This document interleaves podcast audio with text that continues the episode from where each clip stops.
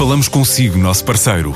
No mundo dos negócios, a transação de imóveis, equipamentos industriais, arte e navios é garantida pela experiência de profissionais, com solidez, rigor e isenção. Encontre-nos em avaliberica.pt. A Vale Ibérica, porque é de leilões que estamos a falar. É uma nova área do direito que está a crescer, ligada à inovação tecnológica, que vai desde a inteligência artificial à blockchain. Cobre tudo o que está fora das tradicionais áreas do direito, do contencioso, comercial, laboral, fiscal. O direito digital está ligado a estas áreas, mas dá mais um passo. Show, se quiser, com aquilo que agora há um ano esta parte foi muito falado com o regulamento de proteção de dados, está a caminhar para as áreas de blockchain, de criptomoedas, de fintech e relação financeira, de cybersecurity. Portanto, estamos a falar em todas estas áreas que, ao fim e ao cabo, vão na nossa opinião, vai ser o grande foco jurídico para os próximos anos, porque basicamente as empresas cada vez mais não podem estar numa lógica de passividade à espera que tenham um problema e depois resolvê-lo juridicamente, mas antes estarem em cumprimento com um conjunto de regulamentos. Fernando Antas da Cunha é Managing Partner da Sociedade de Advogados Antas da Cunha, que escolheu a cidade do Porto para a expansão dos escritórios em Portugal. Tem de facto uma forte componente tecnológica em que nós já temos um conjunto de clientes que estávamos a servir e que estavam aqui no Porto e que ao fim e ao cabo achamos que faz todo o sentido ser a porta de entrada do escritório neste mercado e depois naturalmente também querendo eh, de alguma forma passar a servir estes mesmos clientes nas áreas tradicionais.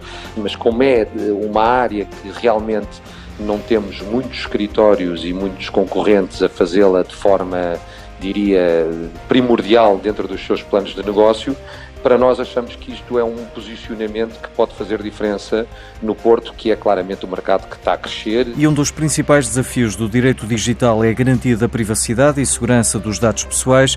A gestora Anabela Posidónio sublinha as vantagens e desvantagens e como as novas formas de comunicação facilitam, por exemplo, o recrutamento das empresas. Um tema importante tem estado na ordem do dia é a questão da segurança e privacidade dos dados no mundo digital. E se é verdade que é uma preocupação, também é verdade que muitas pessoas parecem estar disponíveis para dar os seus dados, por forma a terem acesso a uma série de benefícios. Na realidade, as plataformas de comunicação online têm muitas vantagens, inclusive na procura de emprego.